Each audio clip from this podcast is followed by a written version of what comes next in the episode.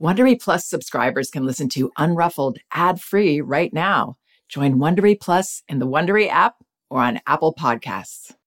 There's nothing like being totally engrossed in a good mystery or thriller. Audible has thousands of immersive audiobook titles to spark your imagination and get your heart thumping. Since it's summer, you might want to check out The Vacation Rental. Very well told and very unsettling. You won't want to turn it off. And since this is a parenting podcast, I should also mention that audiobooks are a wonderfully enriching experience for children because they aren't passive entertainment like other kids' media. They engage your child's imagination and can nurture both listening and language skills. As an Audible member, you can choose one title a month to keep from their entire catalog, including the latest bestsellers and new releases. New members can try Audible for free for 30 days. Visit audible.com slash unruffled or text unruffled to 500-500 to try Audible free for 30 days. That's audible.com slash unruffled or text unruffled to 500-500 today.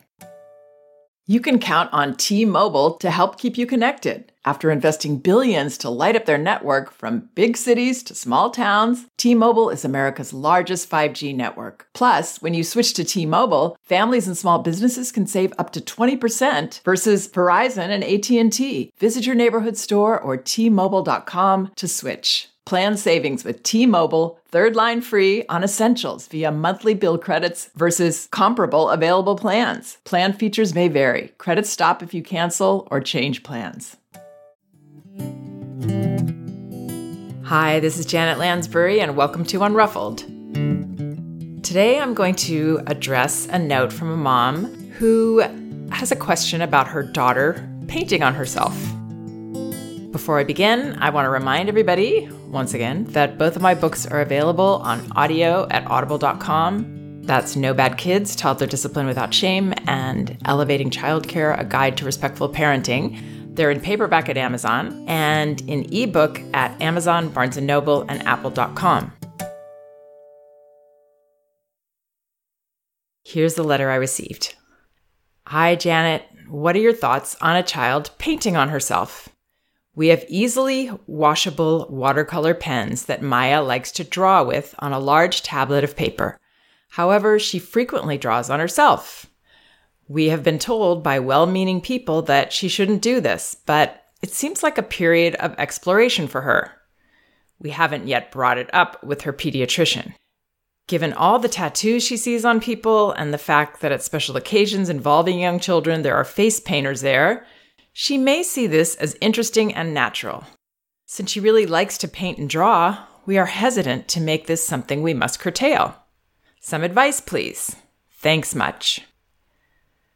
Okay, so I wouldn't say that there's a clear cut answer on this in terms of whether she should allow her child to do this or not.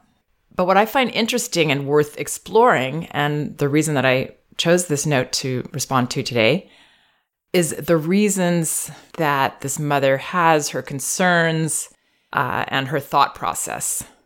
I don't know how old this child is. The mother didn't offer that. But for me, with my kids, even the supposed washable markers were really hard to get off the skin. I mean, we had to put lots of soap on to get those off. So I wasn't that excited about them.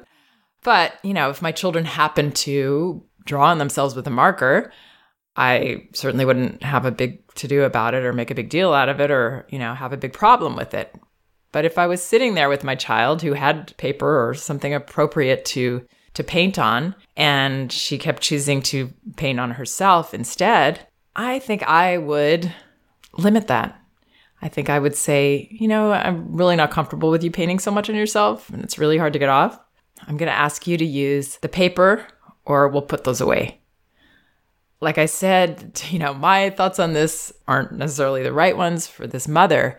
But what I do see with children is that they have a pretty keen understanding of what's appropriate, um, what's completely appropriate, and also what's sort of borderline and what their parents are not too sure about. The tendency, if this is a toddler, which is what I'm imagining, the tendency is to kind of explore. it's not so much even exploring creatively as exploring, hmm, how do my parents feel about this, that I'm doing this now? I think she knows that it's not 100% something you're sure about and okay with. So that brings up a question for her. Hmm, why am I getting this not, you know, completely comfortable, relaxed vibe from my mother on this? And if she's not comfortable, why isn't she stopping me? And, you know, she'll keep doing it and, and seeing. So I think it often gets taken out of pure exploration. I just want to try this into something that becomes more of an exploration of the parent's feelings and response that the child definitely picks up on. You know, and you'll see children, they go further with it. now it's like, well, well, I'm going to put this in my mouth. How about if I tattoo my tongue? To see where the limit is. And they really just want to know. In terms of exploration, creative exploration, I personally don't see that, you know, once she's tried a few marks on her on her body, I don't see that as something she needs to explore. I have parents asking me questions about similar, you know, things that to my mind are similar in that they kind of veer into testing with the parent. Sometimes it's about food.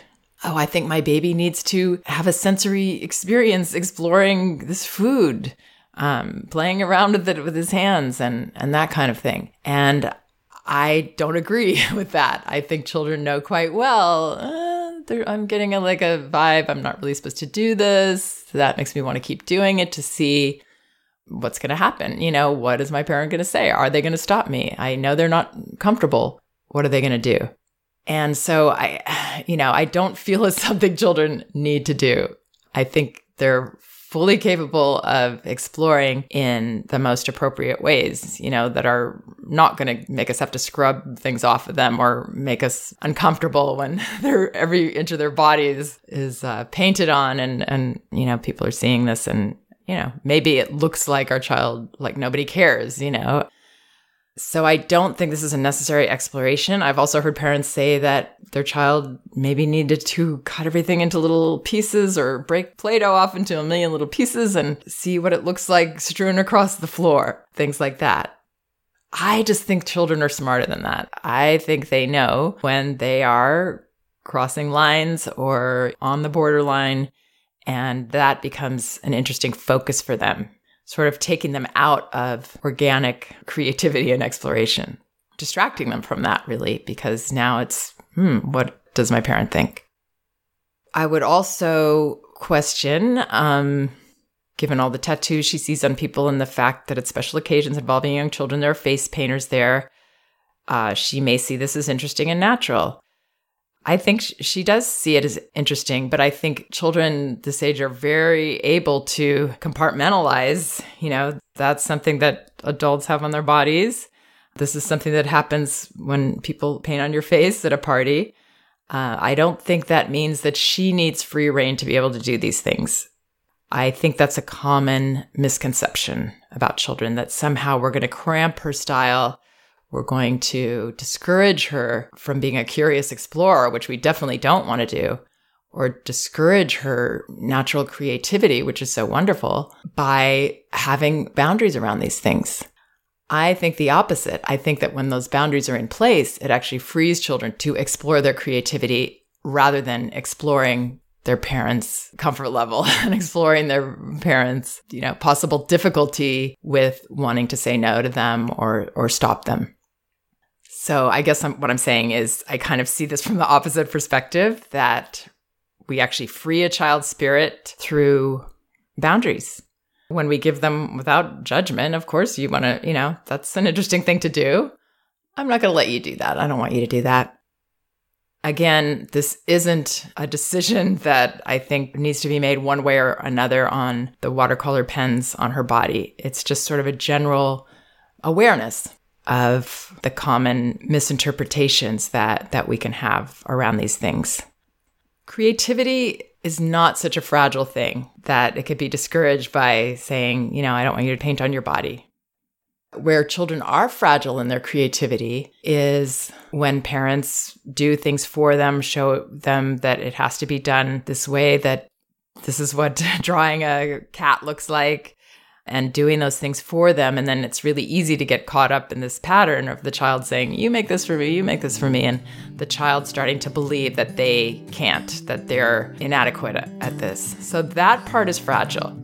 Again, our influence is very strong. And that's definitely positive and something to be careful of. So, showing children a right way to do um, creative things can interfere, but reasonable boundaries around the use of creative materials, definitely not. It only frees the spirit, clears the way, and encourages exploration.